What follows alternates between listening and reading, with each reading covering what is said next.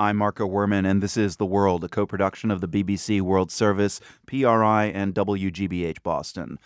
I'd like to introduce you now to two former Marines who served in Iraq.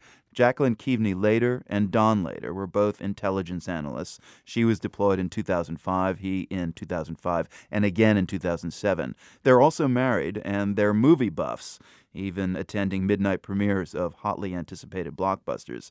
Now, that's important to this story because last July 19th, Jacqueline and Don went to see the midnight showing of The Dark Knight Rises at a multiplex near their home in Aurora, Colorado. Yes, that showing. 20 minutes into the movie, a man began shooting into the audience, killing 12 people and injuring many more. Jacqueline Keavney Lader and Don Lader join us now from Denver. Uh, it's been just over a month since the shootings. How are you both doing? um, all right, but at the same time, it's still difficult dealing with the after effects, the side effects of the stress that was caused by that night. Uh, let, us go back to that night. Give us your take on, on the events. Uh, the alleged shooter this 24 year old man entered the dark theater, threw a tear gas canister, and opened fire. What did you do then? What happened? Because of both Jacqueline and mine's military training, um, as soon as the canister went over our heads, we recognized it for what it was the, the tear gas, as you said. Um, yeah. We immediately started to hit the floor. Yeah, it, it has a tear gas has a very distinctive smell. You never forget it. it was, I mean, as soon as he, he threw the canister, we realized something was really wrong. Now, after the shooting, you both immediately sought counseling. Uh, tell us what was going through your minds and why you went straight in that direction. Uh, we went in that direction because from ex- our experience of going to Iraq and having received indirect fire, we knew it was something that PTSD doesn't just relate to overseas.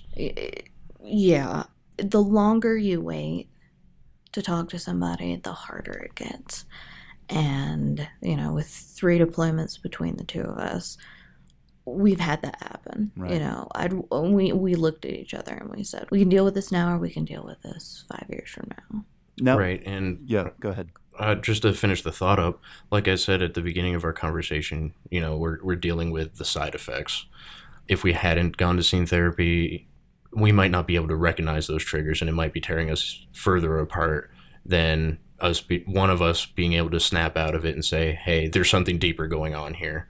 Other than just, oh, you didn't take out the trash. And, and you have a child too, so there's a, kind of a, a, greater impulse to go see somebody about what to do next. Uh, your your oh, counselor, absolutely. your, your counselor yeah. actually advised you to go back and see the movie, The Dark Knight Rises, and, and you did.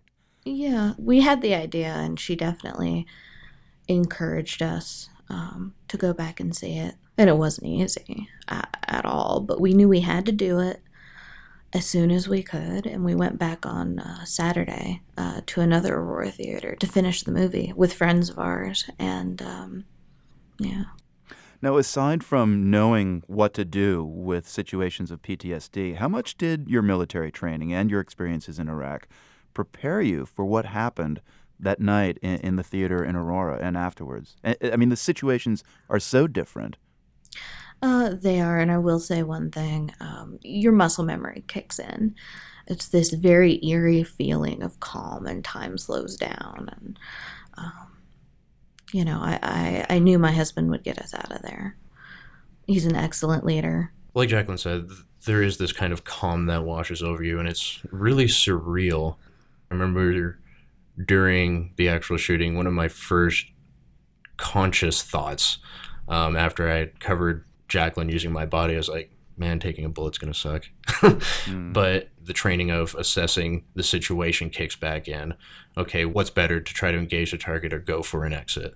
And I really credit the Marine Corps training for helping me get my wife and my friends out that were with me there that night out alive. I mean, one expects ambushes in a theater of war. Had you yeah. ever imagined anything like this happening to oh. you at home here in the U.S., oh, much less a movie? Absolutely not. And when you are in Iraq, you expect it, but you're also constantly prepared. You have a weapon, you have body armor on.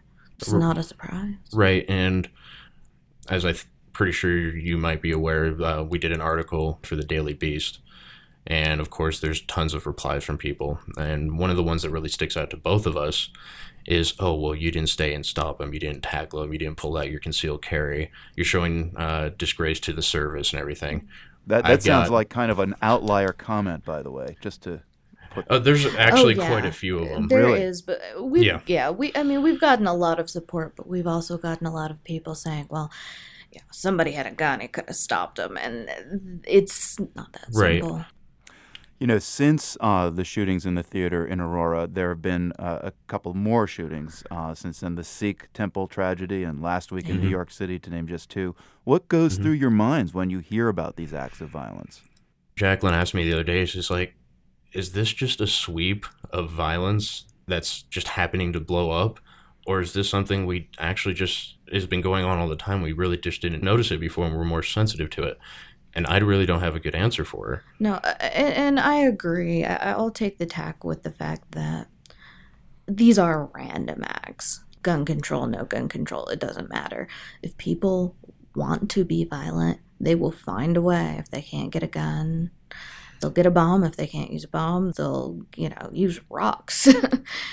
Sharp, pointy sticks. I mean, whatever it is that they can get, they'll do what they want to do. yeah. Well, let, So let me let me just push you a little bit on that because I mean the United States is the most armed nation in the world with about four and a half million guns sold here each year.